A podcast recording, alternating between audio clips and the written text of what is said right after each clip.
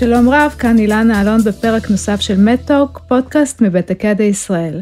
והפעם אנו משוחחות על קורקומין, השורש הצהוב שהפך לטרנד בריאותי, מה לו ולמחלות מעי דלקתיות. אנחנו מארחים היום את תמר פפר גיק, שהיא דיאטנית קלינית. היי תמר. היי אילנה. אז אנחנו נדבר קצת על אה, קורקומין, ואשמח שבזה שתציגי את עצמך. אז נעים מאוד, אני תמר פפר גיק. אני דיאטנית קלינית במרכז לחולים במחלות מעי דלקתיות בבית חולים בילינסון, שהוא במרכז הרפואי רבין, ואני משמשת כאחת מיושבות הראש של פורום דיאטניות גסטרו, מתוך עמותת הדיאטניות, עמותת עתיד. אז אה, אמרת שקורקומין הוא תוסף תזונה, את יכולה מעט להסביר לנו מהו תוסף תזונה? מעולה, בשמחה. אז באמת חשוב להתחיל מהגדרה של מהו תוסף תזונה. אז לפי ה-FDA, שזו הרשות הרגולטורית בארצות הברית, שגם כבר היום כולם שמעו על ה-FDA, תוסף תזונה הוא מוצר שאנחנו צורכים אותו דרך הפה, והוא מכיל רכיב תזונתי. זה יכול להיות ויטמינים, מינרלים, חומצות אמינו, צמחים או רכיבים בוטניים, שאנחנו מוסיפים אותם דרך איזושהי צורה מלאכותית לאוכל שלנו. ה-FDA ממליץ להיוועץ עם גורם רפואי לפני שמתחילים להשתמש בתוספים, ואני מחזקת את ההמלצה שלהם. ההמלצה הזו מגיעה מכך שהתוספים יכולים לעשות נזק. אם אנחנו חושבים שהם יכולים לעשות תועלת לגוף שלנו, לכל צד טוב יש צד רע, ויש מינונים מסוימים וחומרים שיכולים להיות בתוך התוסף, ואנחנו צריכים לוודא שהתוסף הזה לא יכול לעשות לנו נזק, ואנחנו רואים אצלנו בבית חולים לא מעט אשפוזים של מטופלים עם נזק כבדי ועם כל מיני נזק למערכות נוספות, בגלל תוספי תזונה. אז מה שאת אומרת בעצם ש... תוסף תזונה הוא ממש חומר פעיל כמו תרופה, וצריך אה, לשים לב מה לוקחים וכמה לוקחים. בדיוק. ולזכור שכמו תרופה, יש לו מינון שהוא יעיל בו, ויש לו מינון שיכול להיות גם מסוכן בו. אוקיי? ומאוד להבדיל מתרופות, תרופות עוברות תהליך הרבה יותר ארוך עד שהן מקבלות אישור מהרגולציה. בתוספי תזונה, כיוון שהם נחשבים יחסית safe, התהליך הוא הרבה יותר קצר, והאפשרות בעצם לשווק אותו היא הרבה יותר מהירה לעומת תרופה. אוקיי. עכשיו זה הרבה יותר ברור. אז אה, אם נחזור לקורקומין, מה זה הקורקומין הזה? זה צמח אה, שהוא סוג של שורש, שייך לאיזושהי משפחה של, אה, של ג'ינג'ר, משהו בדיוק. כזה? בדיוק. קורקום הוא צמח שהוא מגיע ממשפחת הג'ינג'ר, הזנגוויל, ואם מישהו פה ראה פעם בחנות ירקות ליד הבית שלו שורש של קורקום, הוא יכול לראות שהוא מאוד מאוד דומה לג'ינג'ר, הוא קצת גדול יותר, הוא דומה קצת לארטישוק ירושלמי, הוא דומה קצת לחזרת, אם מישהו ראה שורש של חזרת. כשאנחנו מדברים על קורקומין, זה החומר הפעיל שנמצא בתוך השורש. לחומרים הפעילים עצמם קוראים קורקומנואידים, שזה שם קצת אה, מצחיק, אבל הם מהווים רק 2 עד 5 אחוז מכלל החומרים שיש בשורש. אז אם אתם רואים את השורש הגדול הזה, זה לא אומר שכולו חומר פעיל. אם נסתכל על התבלין של הקורקום שאנחנו מבשלים איתו, בכפית אחת של קורקום יש בערך 150 עד 250 מיליגרם מהחומר הפעיל הזה, הקורקומנואידים. זה נשמע לנו כמו הרבה, אבל בתוספי התזונה שיש לנו בשימוש, יש בין 500 ל-1,000 מיליגרם, והמינונים במחקרים הם הרבה יותר גבוהים. זאת אומרת שמאוד מאוד קשה לקבל את הכמות הזו דרך התזונה היומית שלנו.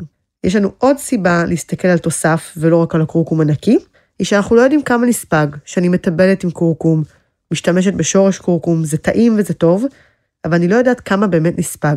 בתעשייה של ייצור של תוספי תזונה, מייצרים כל מיני טכנולוגיות, שמוודאות שמולקולות הקורקומין ייספגו. אחת השיטות היא להצמיד את המולקולה של הקורקום למולקולה של פלפל, פיפרין, מה שמעלה את הספיגה. וזו טכניקה אחת, יש כמה טכניקות. אני חושבת לעצמי שאולי זו הסיבה שכל המאכלים מהמזרח שיש בהם קורקום הם חריפים.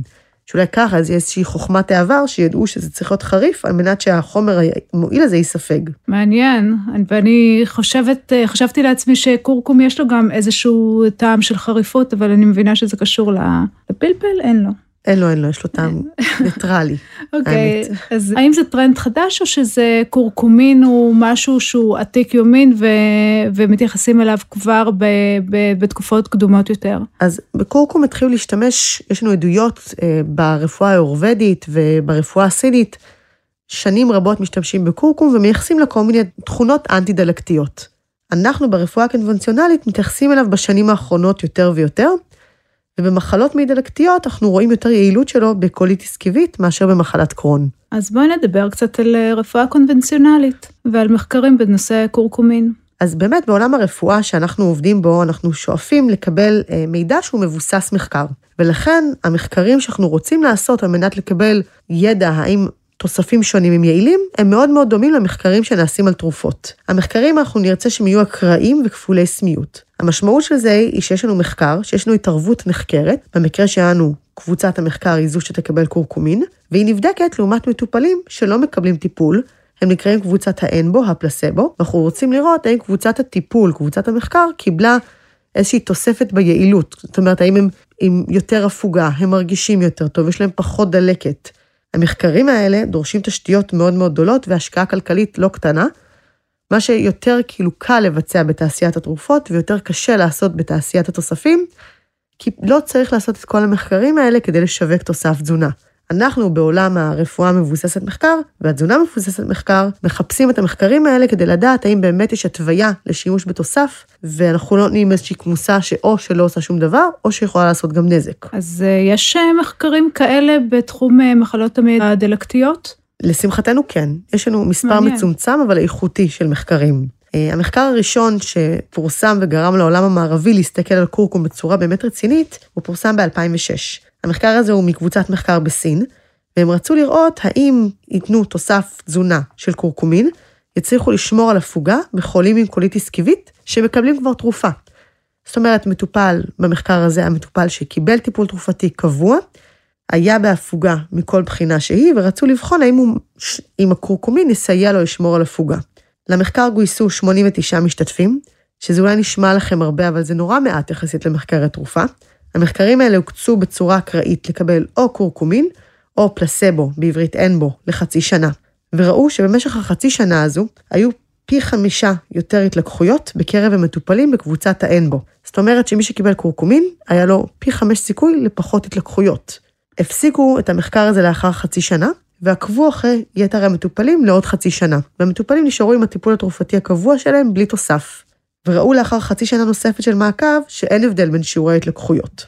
מה שאני לומדת מהמחקר הזה, זה שכן, יכולה להיות תועלת בנטילת תוסף קורקומין בהקשר של מטופלים בהפוגה שמקבלים טיפול מאוד מאוד ספציפי, אבל האפקט הזה נעלם אחרי שמפסיקים את התוסף. אז זה כמו אקמול, צריך אותו לכאב ראש, לוקחים אותו, וכשמפסיקים, ההשפעה שלו נעלמת. אז אנחנו בעצם, מהמחקר הזה אנחנו מבינים שקורקומין יכול לעזור לשמור על הפוגה במקרה של חולים אה, בקוליטיס שנמצאים על טיפול תרופתי. ויש אה, מחקרים לגבי כניסה להפוגה או לרמיסיה? אז אה, בנושא הזה יש לנו גאווה ישראלית לא קטנה. יש לנו נתונים על מחקר שהתבצע אצלנו בישראל במכון גסטרו בבית חולים שיבא, והם פרסמו לפני מספר שנים את העבודה שבה באמת הם ניסו לתת למטופלים עם קוליטיס קיבית קורקומין כדי להיכנס לרמיסיה, להפוגה. למחקר הזה הם הכניסו מטופלים שעם קוליטיס קיבית, שהיו בהתלקחות למרות שהם קיבלו טיפול תרופתי. זאת אומרת שהם היו על טיפול תרופתי יציב וטוב, ועדיין המחלה אצלם התלקחה. התגייסו סך הכל 50 משתתפים למחקר הזה, וגם הם הוקצו בצורה אקראית לקבל או קורקומין או אינבו, שזה פלסבו בלועזית. המינון במחקר הזה היה גבוה יותר מהמחקר של ההפוגה, ויש בזה איזשהו היגיון, כי אנחנו רוצים בעצם להכניס להפוגה, לא רק לשמור עליה. והם הצליחו לראות אחרי חודש של טיפול, כי שיעורי הרמיסיה הקלינית היו בערך 65 אחוז, לעומת בסך הכל 12.5 אחוז בקבוצת הפלסבו. לחלק מהמטופלים עשו גם קולונוסקופיה לפני ואחרי ההתערבות, וראו כי בקרב המטופלים שקיבלו את התוסף האמיתי, את הקורקומין, היו ל-45% מהם הפוגה אנדוסקופית, זאת אומרת שהרירית של המעי החלימה בעיני הבודק. לא הייתה שום החלמה של הרירית בקבוצת האינבו. המחקר הזה מראה לנו שיש איזשהו כוח אולי לקורקומין ב setup מאוד מאוד ספציפי, באוכלוסיית חולים מאוד מאוד ייחודית, אפשרות לתת איזשהו אה, טיפול נוסף כדי להכניס להפוגה קלינית. אז קורקומין, כמו שאת אה, מספרת, יכול לעזור בשמירה על הפוגה ויכול במקרים מסוימים בקוליטיס קיבית לעזור להיכנס להפוגה. זה נכון, אבל אנחנו צריכים לזכור שכשאנחנו כותבים המלצות לטיפול, והמלצות לצוות רפואי וגם למטופלים, אנחנו לוקחים בשיקול המון המון גורמים. קודם כל, גודל המדגם. המחקרים האלה התבצעו בקבוצות מחקר יחסית קטנות לעומת גודל החולים באוכלוסייה. תקופות המעקב הן לא שנים ארוכות, כולם מדברים עכשיו על חיסוני הקורונה, אז הנה יש לנו דוגמה נוספת, המחקרים האלה עוקבים לא מספיק של זמן, כי אלה מחקרי תוספים. בנוסף, יש גם עניין של עלות. תוסף קורקומין הוא לא בסל הבריאות, אין לנו השתתפות מהקופות חולים ולא מהביטוחים, ולכן העניין של עלות החודשית יכול להיות מאוד מאוד גבוה, וצריך לעשות חישוב של עלות מול תועלת ולשקלל את כל הנתונים האלו יחד. אבל מה שמעניין אותי זה האם אתם אה, או הצוות הרפואי או את בתור דיאטנית קלינית מספרת על המחקרים האלה או על האפשרויות האלה למטופלים שלך. האם הם מודעים בכלל לאפשרויות שגלומות בקורקומין? אז אנחנו כן מעלים את האופציה הזו כשהיא אופציה אפשרית.